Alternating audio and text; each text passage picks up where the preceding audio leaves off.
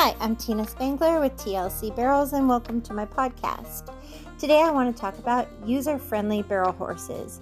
What is that, and how do you get one? Anyways, um, I honestly feel like a user friendly barrel horse is a horse that knows their job and does their job. You should not be pulling on them to rate a barrel, you should not be pulling on them to turn a barrel or really having to push, push, push super hard to get them to want to run. Um, so, how do you get that? It really begins at the start of their foundation. Um, an example of that is sometimes you can take a horse that's young and you've started them under saddle, maybe you know between two and four years old, depending on who you are and, and where that horse is, and um, mentality and and growth and um, physical and emotional well being. So, somewhere in that first year that they're under saddle, you start to just get them out and get them rode and a lot of straight lines and exposure that way, um, maybe out in the woods or in the pasture, in the arena, that kind of stuff.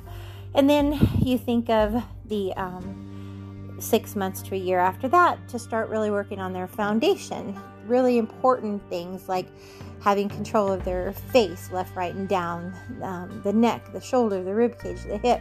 The more you have fancy buttons on these horses, um, you are going to have a horse that is going to take really easy to a performance event. But long before you even start them under saddle, before your first ride or their beginning of their foundation training, should be relationship as number one. I've met horses in my life that I wish I had known them before they were started under saddle and could have developed a trust and a respect with them and that line of communication to have reached their maximum potential as a performance horse. But sadly, some of them are cowboyed when they're started or pushed too soon or pushed too hard.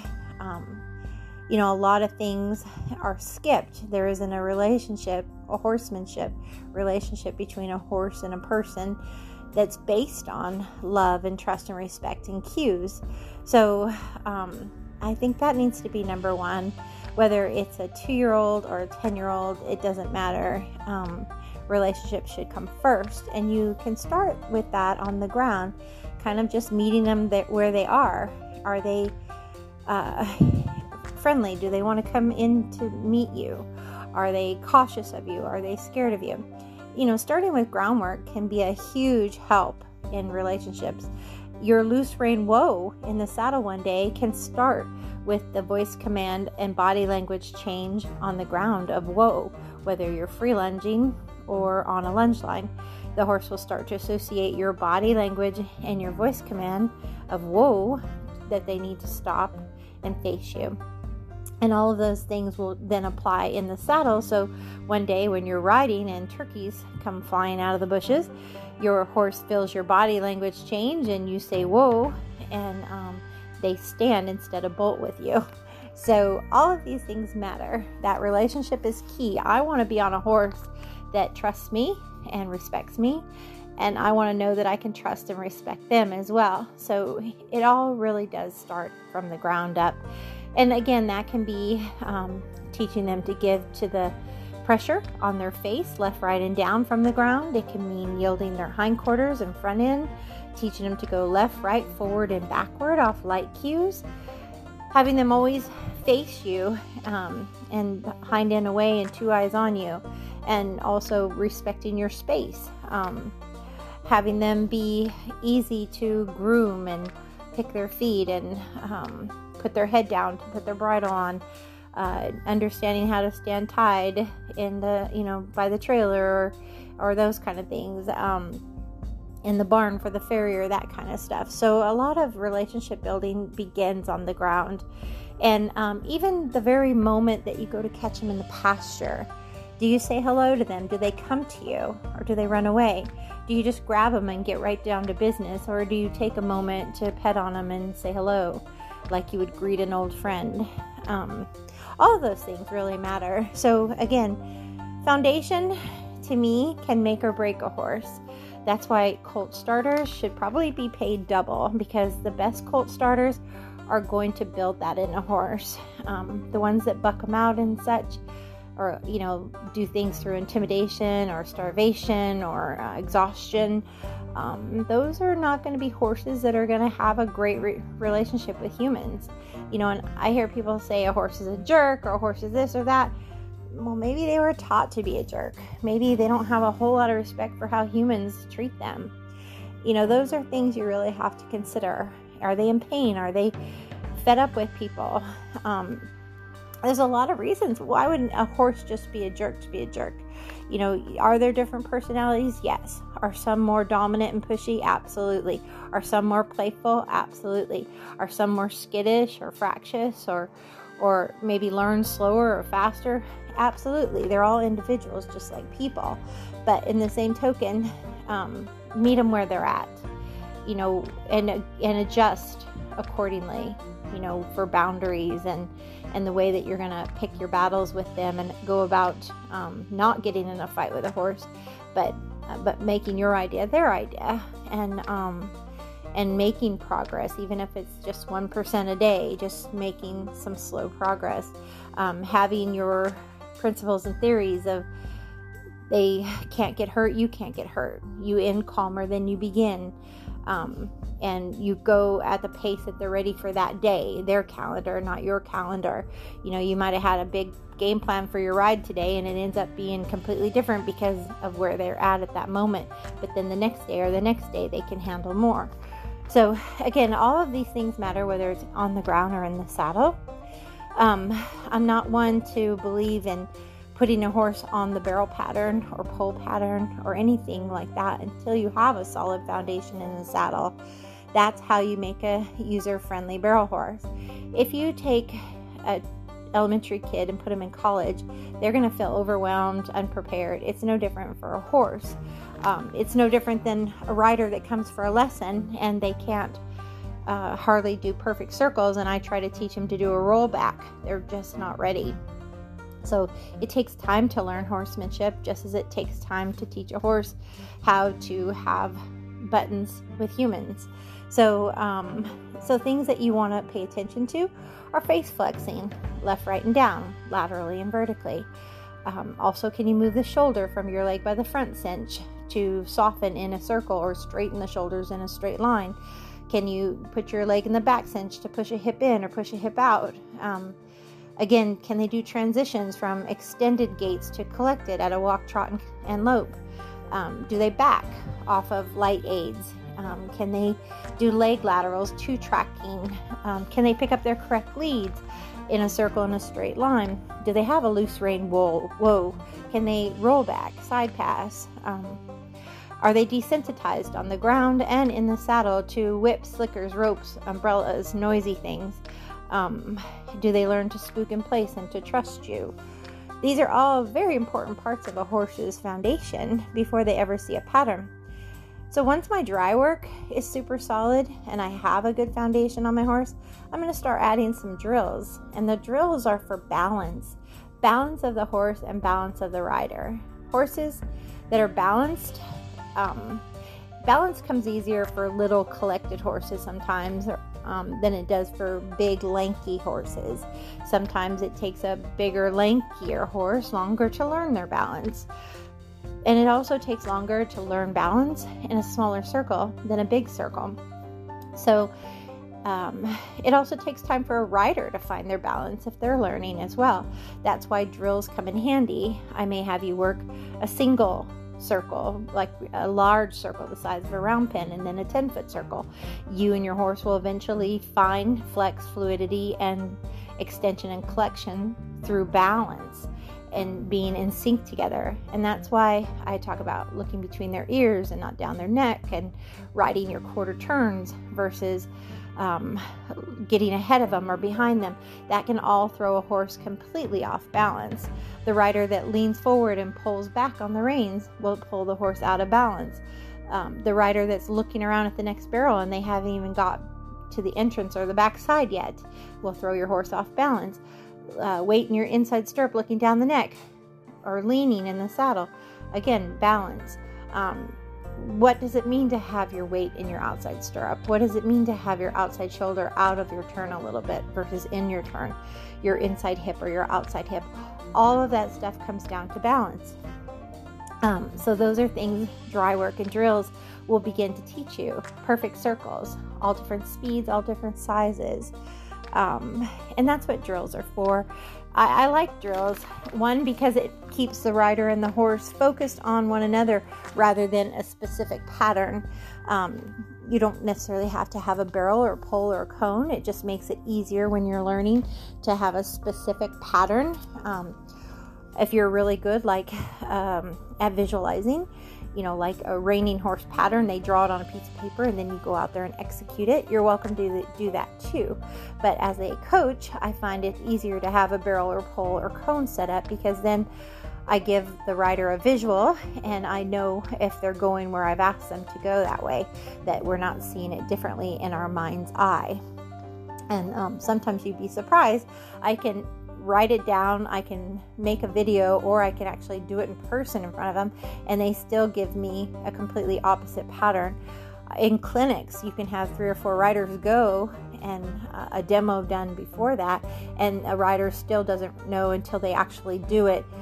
Uh, which way was I supposed to go? On the inside or the outside of the cones? You know, and they had an opportunity to watch several people before them. So some people just learn that way. Some people can watch and do, some people can read and do, some people have to do to do. So a lot of us are like that. We have to try something in order to do it.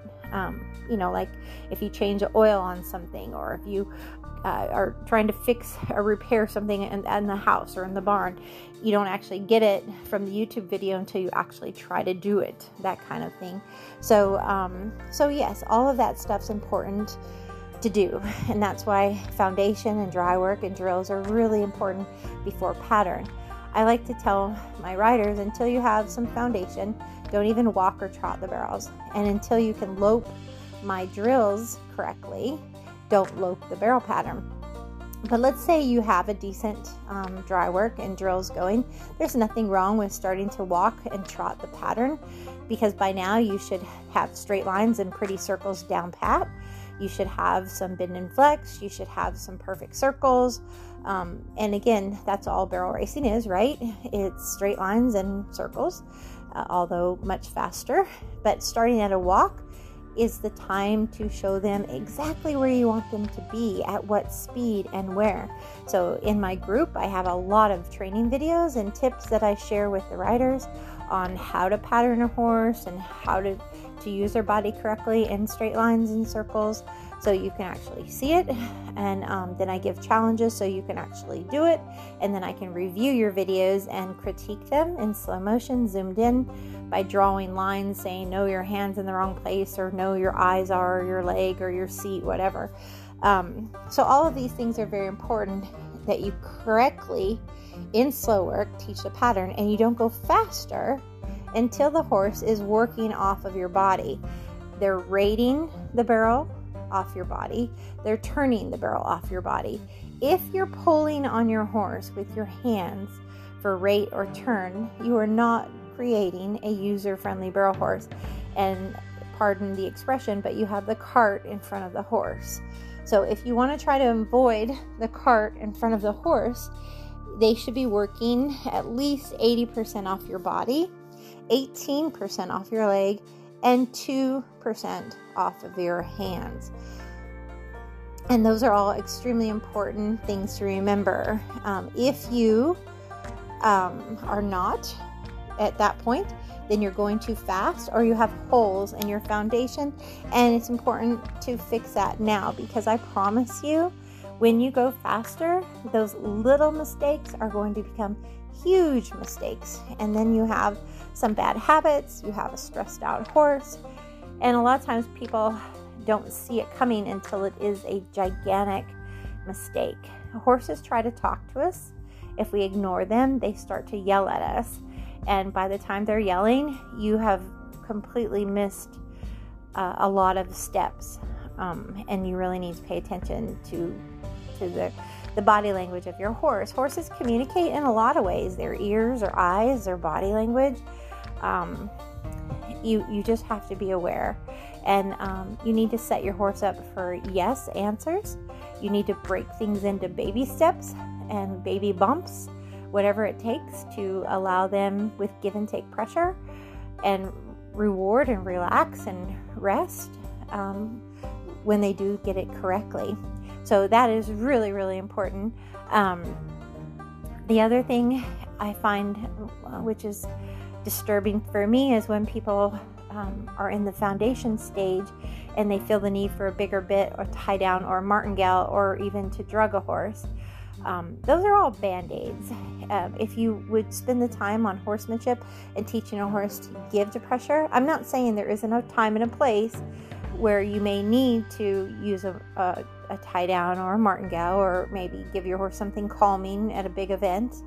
But what I am saying is in the beginning, in your backyard, in your training, split reins and an O ring or a, a, side pull would be the place to start with just your hands and your horse communicating through give and take and um, applying pressure and releasing for the right answer. Two plus two is four, and not releasing on five or two or six, but always on two plus two is four. And um, oftentimes, people don't release pressure with the right answer or um, or they do release pressure with the wrong answer. So um, it does require being a better horseman and understanding form to function and what your aids mean to your horse. Um, no not all horses are easy. Some are going to take a lot longer time and, and they're going to develop slower. And it's going to take even twice as long if you're learning as your horse is learning. That's why oftentimes when a rider's learning, they do better to get a horse that's been there, done that, and can teach them. But there will still come a day where you're going to want to start a young horse and you're going to need to learn how to do that. So that's where lessons and clinics and virtual groups like my group come in handy because you start to hear it and see it daily and it becomes a part of your your everyday environment and you grow and seeds are planted and it continues to um, go through your brain um, in, in, in little light bulb moments. That's why when people come for a clinic i always prefer one-on-one private lessons because i feel like i get so much more time with you I feel like clinics give you a taste of a program, but not the entire program. But I do feel like it plants seeds. Um, I do feel like people only retain maybe, I don't know, 50% of what they learned that day if they get to do it, see it, get videos afterwards, notes after. You may only retain 10 or 20% if it's just a clinic and you go home. But if there's other things like notes and videos and all of that um, follow up, you can actually retain even more. Um, so those are all important things to remember as you're learning too that you don't you're not going to get it all in a day. It's going to take weeks and years to learn. Horsemanship is a lifetime education. We're always learning from every horse and rider we're around. Um, we may use things or not use things based on the individual horse that we're with or the place that we are in our current training, but it's definitely something we can always be learning. Um, the other thing is you've got to trust your gut. As you become a horseman, you learn to trust your gut that you're trying to create a horse that's calm and confident, and you may only be adding 1% a day. You may only exhibition that horse. You may only slow lope to the first barrel. You don't go faster than they're ready to go. Um, you're trying to build a horse with heart as your goal, a horse that will last a lifetime, not be blown up in a year. So don't go off your human calendar, but go off the individual horse's calendar and what's best for them. I would also like to um, tell you if you do all of this, you can avoid a lot of problems down the road. People that hit barrels or run by barrels or have alleyway issues have usually skipped steps or ignored their horse when they were talking to them. So, finally, I'd like to close this podcast by saying be aware that it's not easy and that it takes time. It can take two to four years to make a barrel horse, depending on where they are in their training when you get them. Um, but you can figure uh, maybe a year for colt starting and their foundation maybe a year of slow barrels and hauling for exposure and exhibitions, and then a year of entering their novice year um, and and seasoning them, and then finally their open year for going to bigger events like super shows or rodeos. So right there is already a, a four-year process. So you know, or a three-year process. So remember to, um, again, depending on how much time you can put into your horse, how often you go, um, if they need time off for mental breaks, um, you know, all of those things. So, but when you're making a horse for performance, and it can be reining, cutting, dressage, barrel racing, it doesn't matter. You want to make them user friendly, and the way to make a horse user friendly is following that outline that I just gave you from the relationship, the groundwork, the foundation, the dry work, the drills, and finally the performance pattern, the event that they will compete in. So keep that in mind and always put their health first, mentally, physically, and emotionally, and you will always have a calm, confident horse and a horse that has heart. So thank you for tuning in, and as always, ride with heart thank you